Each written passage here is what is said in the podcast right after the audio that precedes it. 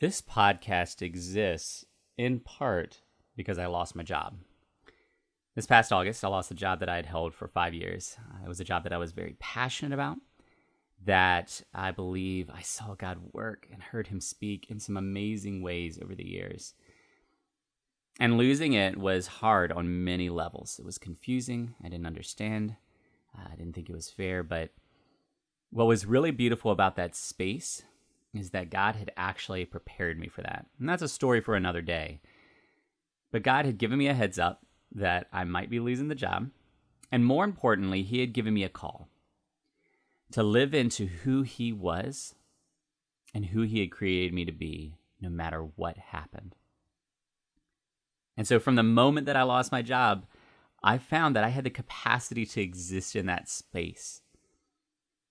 And I continued in that space for weeks. And one of the pieces of what God wanted me to do in that space was I felt like He was saying to me, Paul, I'm doing some stuff, stuff that you don't even know. And I want you to share those stories with people. I want you to be open. I want you to be transparent. I want you to be vulnerable because I want you to invite people into your journey. And so I started doing it. And it took many forms. It took the form of conversations with friends, uh, Facebook posts, emails to folks who were praying for me. And one of the most beautiful things is seeing how God worked in others through the story that He had put in me. Well, things got hard. The reality of being unemployed set in. The challenges of a job search, and particularly a job search when I felt like I knew what I wanted to do and I couldn't find it in any of the postings. Uh, a job search when there was internal things that I was working through. Y'all was in a hard space. And in the midst of that space, I started to second guess that calling to tell my stories, to be open and transparent.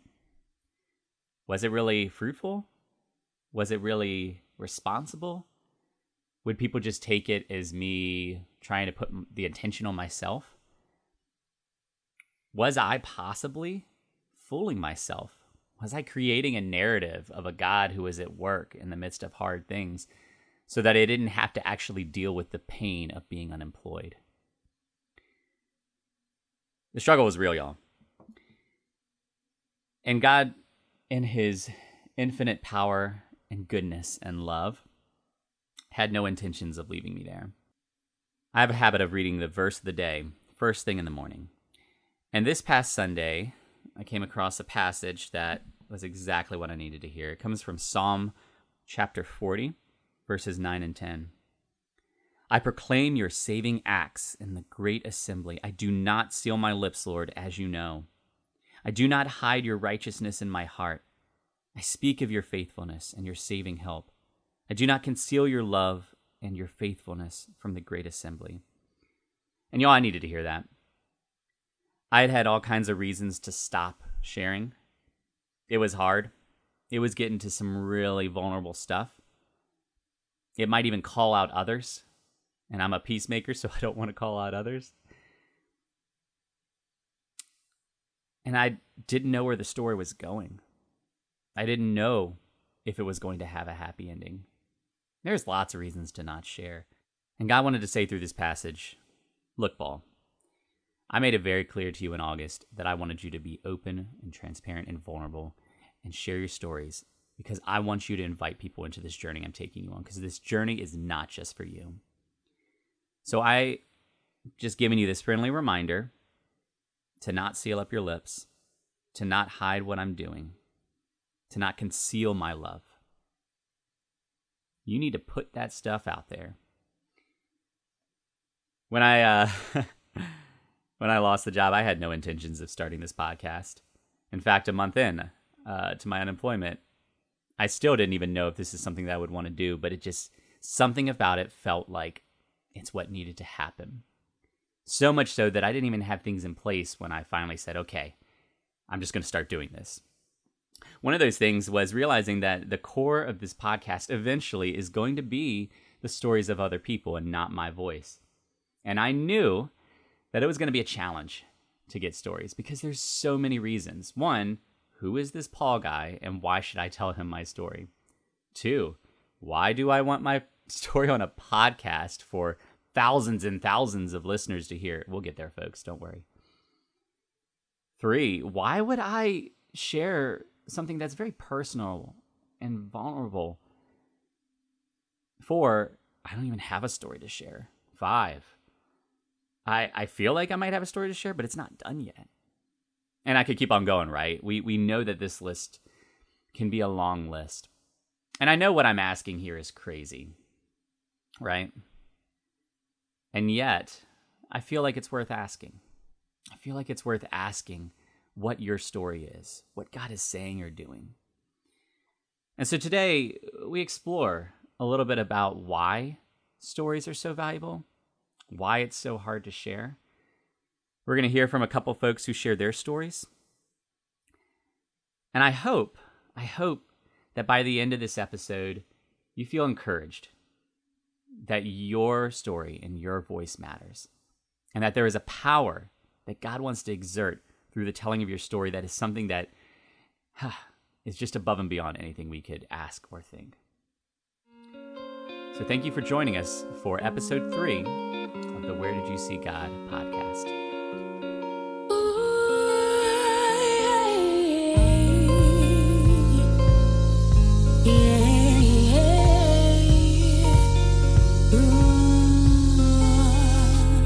All right, so I'm excited. This morning I am sitting with the amazing Toya. And if you don't know Toya, you need to know Toya because uh, Toya is just amazing. Toya uh, is, works with East End Fellowship, uh, but she's just a big part of this community and, and people's lives. And I'm really excited to sit with her because uh, I've been thinking about this episode of why it's hard for us to tell stories and why it's valuable for us to tell stories. And I kept thinking, who is it I need to sit down and talk to? And I don't know why, but Toya kept coming to my mind, kept coming to my mind.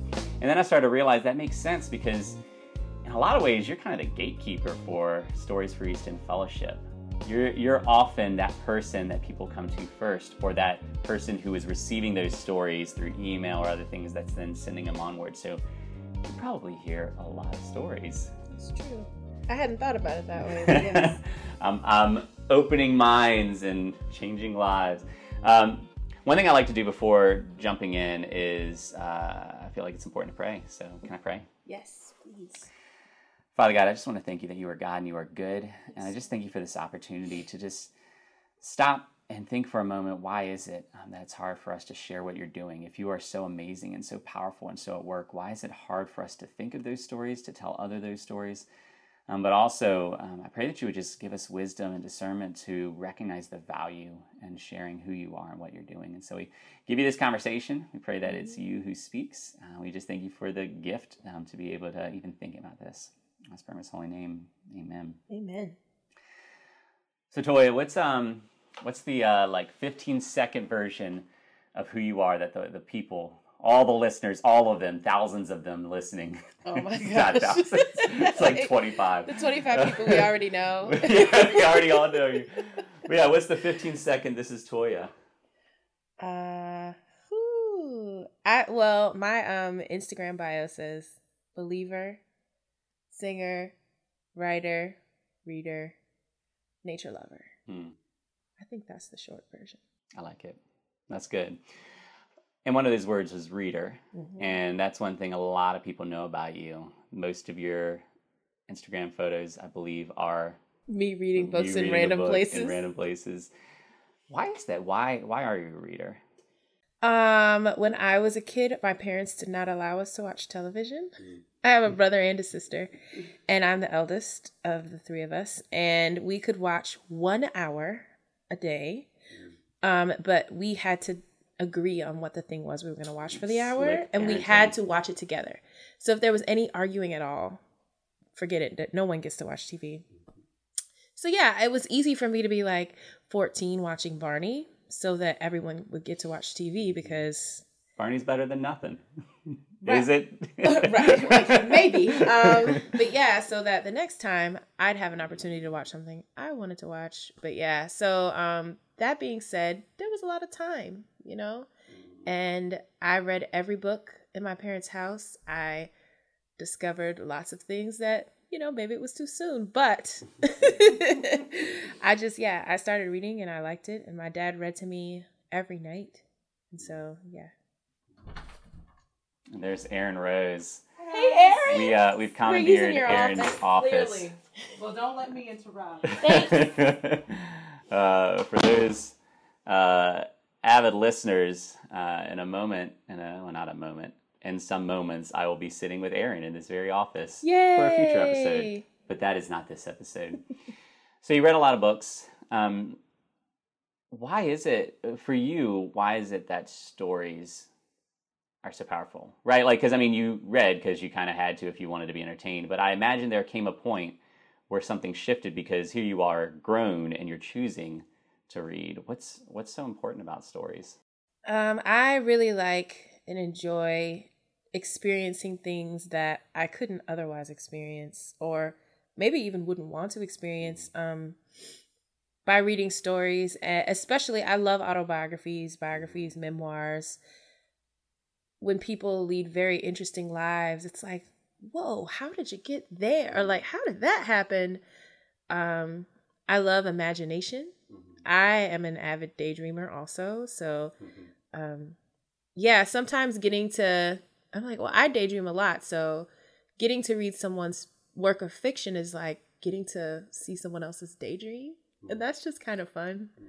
for me. So, yeah, those stories feel important. They make me consider things about people that I wouldn't be able to consider because I can only see life through the lens I've experienced. But getting to view life through someone else's lens to me just makes it easier for me to connect to people. And how does it change you when you are able to see? I mean, you're able to connect, but does it does it change you? And if so, how?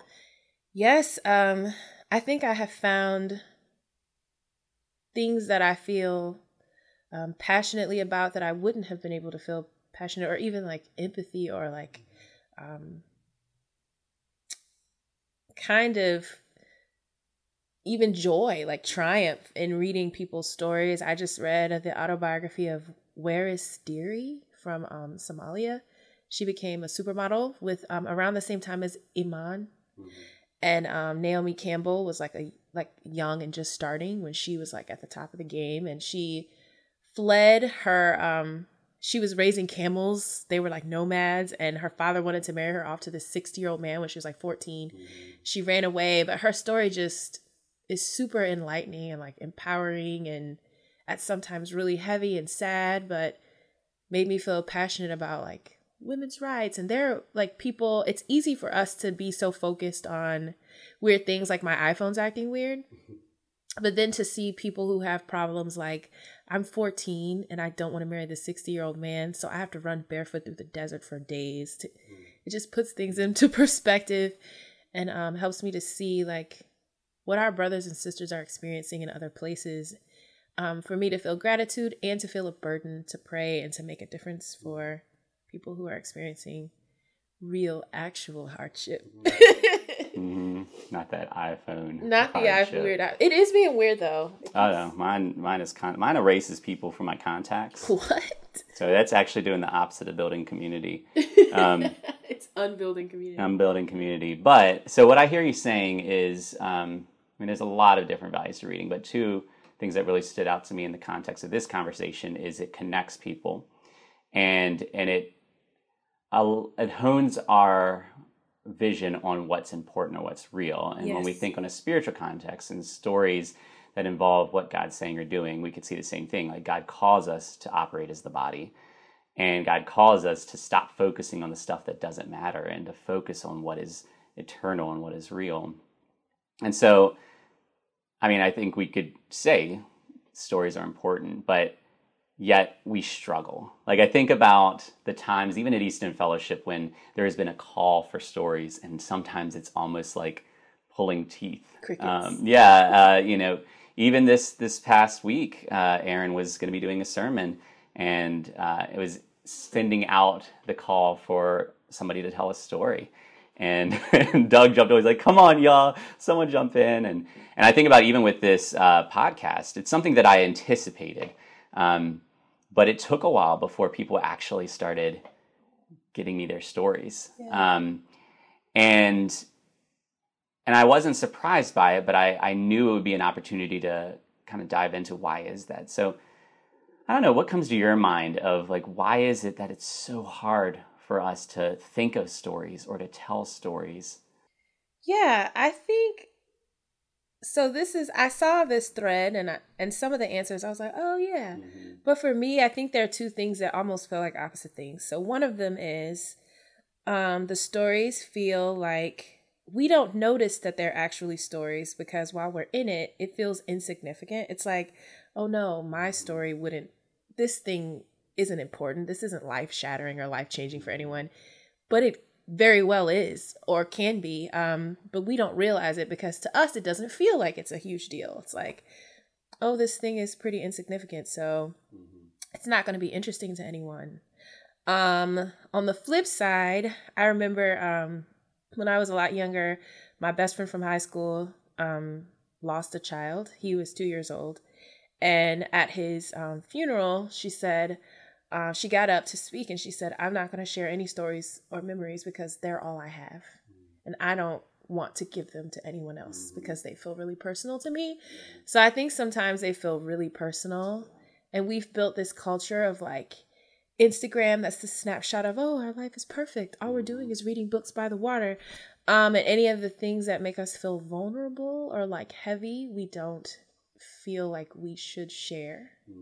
Um, so I think that sometimes that's part of it, or it feels like a story has to be finished and have a ending and be complete to be a story, which is also not true. There are lots of stories, and some of my favorite stories that I've heard from people or books just don't have a conclusion. It's like there's no bow that ties it all together at the end. It's like, oh, okay, this is a thing that's still happening, and I think God is always still writing our story. So maybe that makes people also feel like. And I can tell you, I've had at least three or four people come up to me excited about the prospect of sharing, sharing a story, but have said, well, I, I can't share it yet because I, I, feel like it's not done yet. Um, and one thing that I, I, share in the, the intro to this episode is um, my own story of feeling like God was calling me to share stories, even though I had no idea where the story was going, because mm. I felt like He was calling me to connect and to be open and transparent because he was trying to do something bigger than me finding answers. But I like what you said about um, that spectrum, and I think that's true. And even looking at, you know, the thread that um, Toya references is uh, I posted on Facebook. Why is it hard to think of stories of how God's working? Why is it hard for us to tell those stories? And we see that. Um, you know, Kyra talks about how sometimes uh, you know, we're just not paying attention to what God's doing. We might not feel like anything's actually happening. Um, and it can be difficult to recognize that we have a story to tell. Um, you know, Holly shares that sometimes it can be easy to focus um, on the negative and not actually recognize uh, the good things that God is doing and the, way that God's working. Um, Brooke talks about that other end of the spectrum that sometimes God is doing what God is doing feels very personal uh, maybe something to share with close friends, but not the wider public, which I agree with. Um, there is definitely a time and place for different stories, and there's also ways of telling stories. Um, even some things that are going on in my life right now, how I tell it to somebody that I know it's going to be a two minute conversation, maybe a very short version, but a close friend that I'm sitting with by a fire pit, I might go all in yeah, on the story. Definitely. Um, so if there is this spectrum, if that's a part of this, um, I guess the trick is figuring out how do we know where we are defaulting to um, or where we're landing at any given moment and how do we move the needle. Um, so, yeah, I mean, for you, in times in your life where you haven't wanted to tell a story or you didn't think you had a story to share, can you think of any moments where you were able to move the needle? Ooh, yeah. So I actually love sharing stories, but like one on one. So, in mm-hmm. front of an entire group of people, if I feel like God's like, hey, it's testimony time, Toya, you should get up and share this thing, I'm like, what? Mm-hmm. but I think that the thing that's been beautiful for me has been when people have been obedient and gotten up and shared. I think I talked about this once at midsize about Liz Parziale getting up and talking about um, her journey with um, having Sam, their, their first son, and how it really moved me. And I had just started working here and I was like losing it in the bathroom and she came and hugged me and prayed with me. and um yeah, how I was actually like able to find real deliverance through her giving her testimony.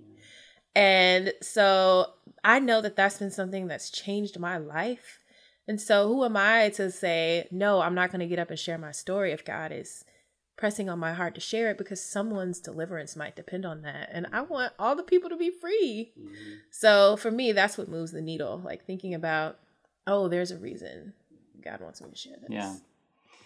And I think it, gosh, even as you're talking, it makes me think about, um, you know, the thing that I feel is core throughout Scripture. Um, that uh, in my time where I was working with young adults, that I realized I needed to focus everything around was what Jesus said is like sums up the law is to love God and to love others. And I can hear that in your answer that, you know, God is doing this thing, so who am I to not share that um, as a way to like honor what God has done and to celebrate what God has done. And then the other piece of love others, that there may be somebody who needs to hear that story. There may be somebody who could be encouraged or challenged or motivated. And who am I to, to withhold that gift from yeah. them? Because it's uncomfortable or because I don't feel like my story is important. Um, yeah, it's really that's really powerful. And even the negative stories, I'll mm-hmm. say like um, for those who feel like oh, it's all negative. There's nothing happy to make this story feel good. I would challenge and say um, I have found some of the best like deliverance and like victory in those really negative stories. So recently one of the things I've been reading have been slave narratives. Mm. And reading slave narratives because they're sad, right? Mm. So they're just like, wow, I'm a slave and they're crying out to God and like like Lord deliver like do something. Can't you see that we're um but I am who I am now because of those prayers. And even though those stories didn't end in a really beautiful way for a lot of those slaves, mm-hmm. it did. You know, God is constantly completing that work. And so those stories have been such an encouragement to me mm-hmm. that even in like this racial reconciliation thing that we're doing that's like really hard and we're always like, God, are is this even a thing? Um I'm just like, how many of my ancestors cried out and said the same thing? And look now where God has brought us. And so, even the stories that feel like this story is negative and there's no happy ending to it, God is writing the ending. Mm-hmm. Tell the part that needs to be told. Like, the story might not just be yours, it's a story that belongs to your whole community. Like, yeah. Well, there's two big things in that. One, uh, so we'll hear a story from David Bailey. And at the end of that, we talk about. Uh, what the purpose of prayer is because he mentions that um, he had ancestors that prayed, but they knew that they were praying for future generations, yes. not for themselves. And so there's this idea of there being a value outside of the individual. And we're a very individualistic culture, mm-hmm. and that is hard for us to see that sometimes there's a value and it's not about us, but it's about future generations. And that's throughout scripture. Um, but something else that came to mind as you were talking is maybe one of our big problems is even understanding how we're defining a good story. Mm-hmm. Um, because our default in our minds that if we don't push on it is just that it has a good ending, like you said, that everything works out.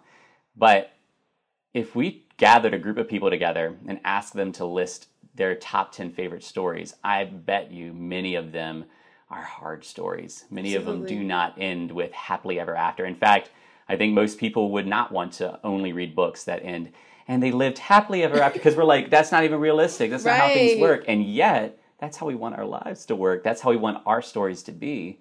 Um, and so maybe part of this is redefining what a good story is. And I would say if God is God and God is good, then any story he's writing is to be a good story. Absolutely it's hard to believe that. it is, especially when you're in the yucky part, in the crucifixion mm-hmm. part of mm-hmm. the story. mm-hmm. You're like, okay, all I see is death and destruction right now. But just know, like, the resurrection part of the story might come later than you expect, but it will come. Mm-hmm. Yeah. Well, and here's the creativity of God. We talked earlier about how our stories could be for others. And I could tell this story about such and such, and it and it helps that other person who was in that place, right? And that's very real. But there's also the creativity of God is it works the other way too. Sometimes we are telling a story that we don't feel like is is good, or we don't feel like is happy, or we don't feel like is finished. And in telling it, the person that we're with is able to speak into us mm. and validate our story so or help us to see something that we missed or to encourage us and say oh my gosh like i was there too the story gets better. Um, and again that that like calls us to get away from our individualist culture of i can do everything by myself and i have to rely on others. I have to rely on god. So storytelling is really robust really yes. powerful really important. Um, so, what advice, um, you know, to, to the thousands of listeners who uh, may receive a call on Facebook from a pastor saying, "Hey, I need a testimony this Sunday," or you know, we do mid-sized gatherings at East End Fellowship where the mic's open and, and we want to hear as many voices as possible. What would you say to that person who has a story to tell that doesn't realize it?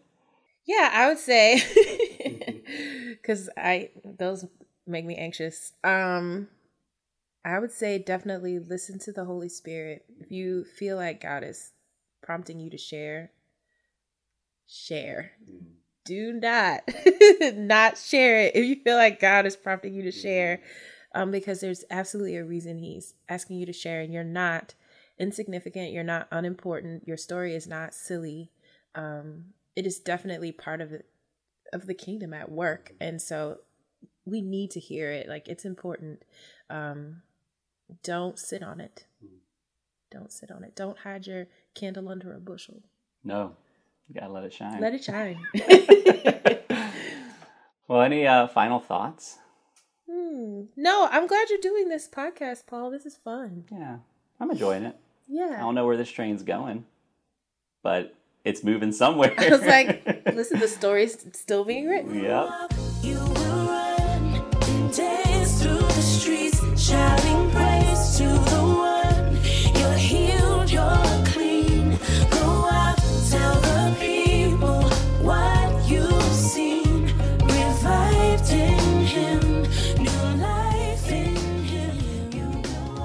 So, the act of making people uncomfortable by asking them to tell their stories is not a new thing for me. Um, in my last job, I was in charge of the overall culture and context and experience of young adults who came in to serve uh, with a local ministry here. And I knew that one of the most important things that I could do is before talking about the work, before talking about how great they were, um, I needed to make sure we had a foundation of knowing that God is God and God is good, a foundation of knowing the importance of loving God and loving others, and an, and a foundation of knowing that God is present and active and speaking, and we have the privilege of being able to look for that. And so I had this practice of whenever a group came in for an extended amount of time, pressuring them with that story that I told in the first episode of where I get that question of where did you see God today? And what I would do is after I told them the story, I would kind of test drive it, see who had a story to share, but then randomly throughout our training sessions, I would stop and say, Hey, I have a question for you. Where'd you see God today? And I knew, I knew that it was uncomfortable. I knew that there would be silence. But here's the beautiful thing um, pursuing God is really uncomfortable sometimes, right? But if you think back to the times that you've done it, there came a point where suddenly that discomfort shifted and there was something different there. And what I would find is usually you'd have that one person, maybe it's that extrovert that, that loves sharing stories, and, and they'd be the one to speak up first. But then the next day, somebody else would find a little bit of a courage. And then the next day, there's two people that both raise their hand at the same time. They both want to share. And what my goal was is it wasn't even about the stories. It was about creating a culture of looking for God and sharing what God was doing. Because what I would find is that as folks shared those stories, I would see nods and hear those affirmational hums hmm, throughout the group. So this isn't new to me, but I do think there's a real value to what we're jumping into here. And I'm really excited to share that we have our first sit down at the mic story. And it's from uh, one of my friends of, gosh, 10 years now, David Bailey. Uh, David is the executive director of Arrabon, an organization you need to look up right now. And I was really grateful when he saw my mic and said, Oh, I have a story, and sat down.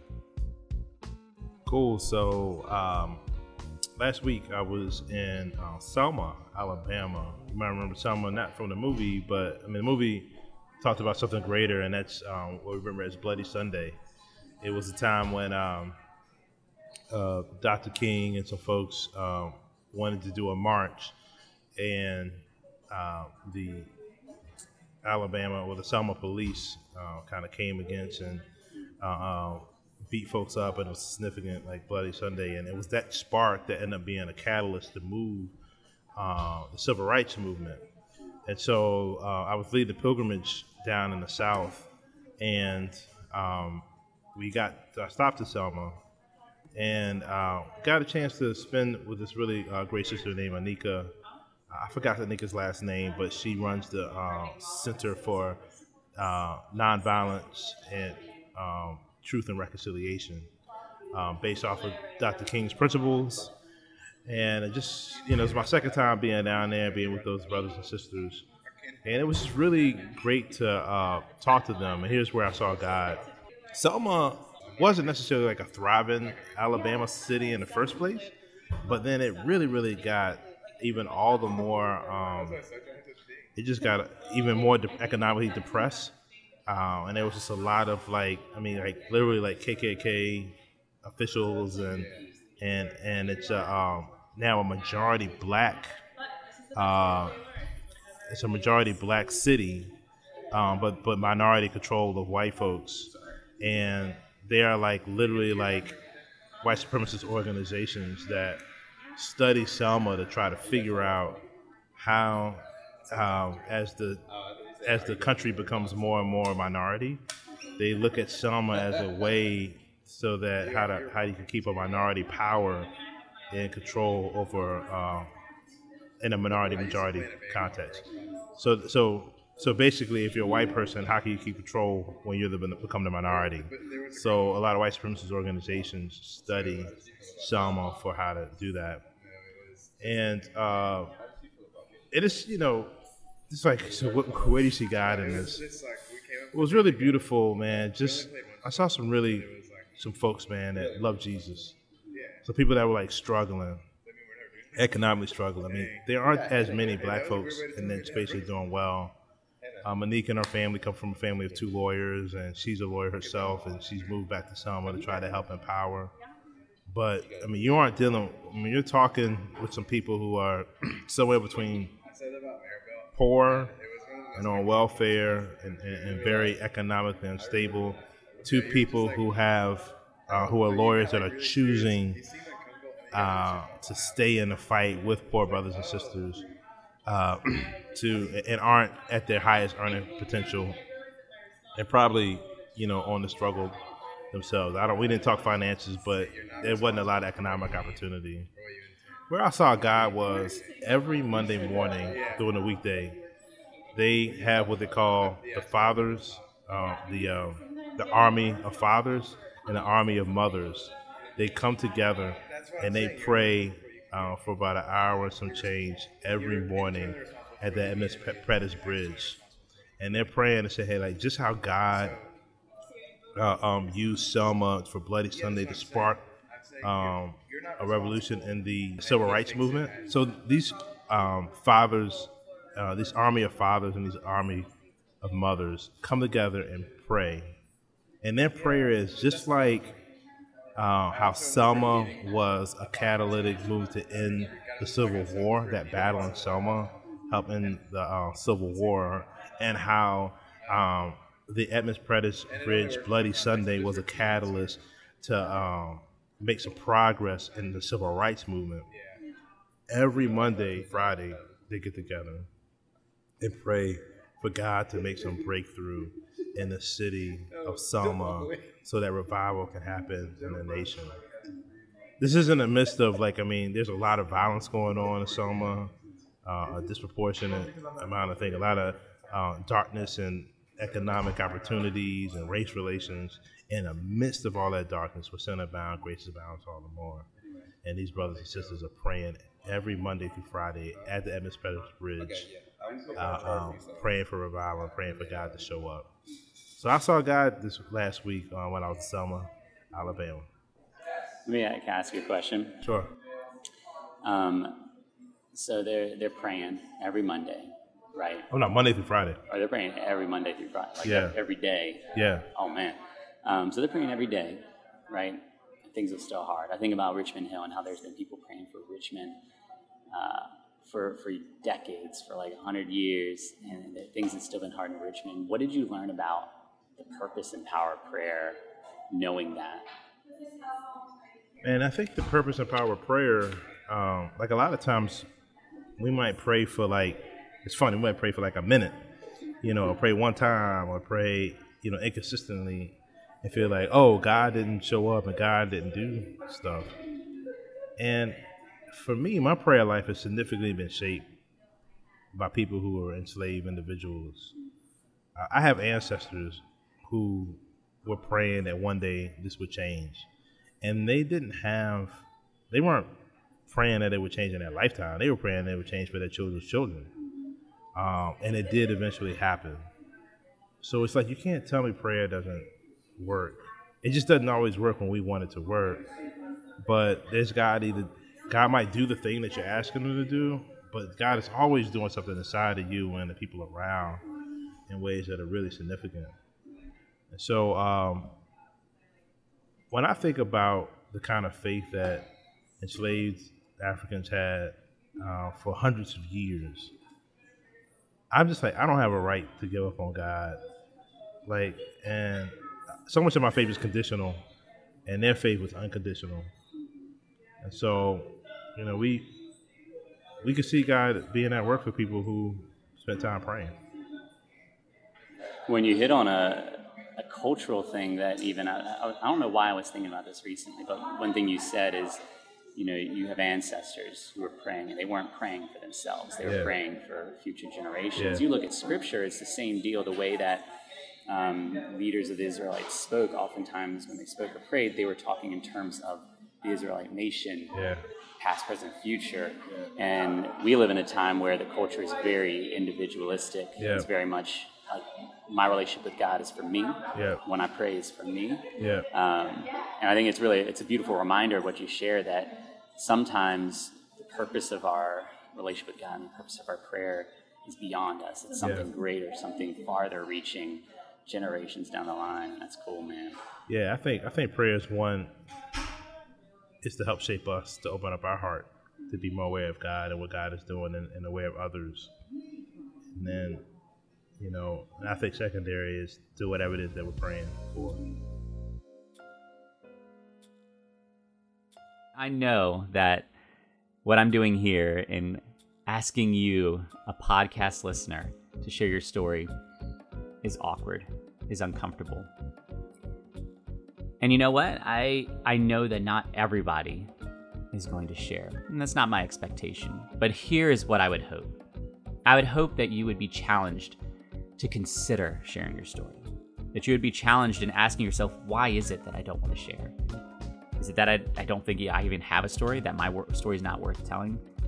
Is it that I don't feel comfortable using my voice to, to share stories, putting myself in the spotlight? I mean, you could have any number of reasons that aren't bad reasons, but in asking those questions, you can position yourself to find out if there is something keeping you from moving forward that shouldn't be keeping you from moving forward. Now, here's the thing it is not about the stories for me here. Um, stories are important and valuable, but it's about creating that culture. And so, if you decide that there are good reasons to not share your story with this podcast, but you find yourself motivated to share your story with a friend, then I am happy. So, I can promise you that if you believe in God, that God is at work in you, that God is giving you a story to tell. Fun fact even if you don't believe in God, it's probably true for you as well. But for those of you that call yourself believers, God is constantly speaking and moving and acting. Look for it and then take the opportunity to share that story with someone else. Thank you so much for making time uh, to listen to the podcast today. And as you go forward through your day, I just want to ask you a question Where did you see God?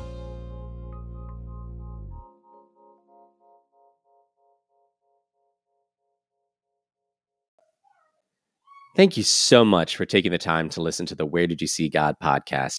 And I would love for your stories to be a part of it as well. So there are a number of ways that you can do that. You can check out our Facebook page at Where Did You See God podcast. You can go to anchor.fm slash Where Did You See God, or you can leave a brief voice message at 804 372 3836. I would love to hear your stories. And if the stories you've heard have encouraged you, uh, think of someone else who could be encouraged as well and share it with them. The music you've been listening to is You'll Walk, You'll Run by Urban Doxology. They are a solid group and you will love listening to the rest of their music. So check them out. And as always, as you go through your day, ask yourself, where did you see God?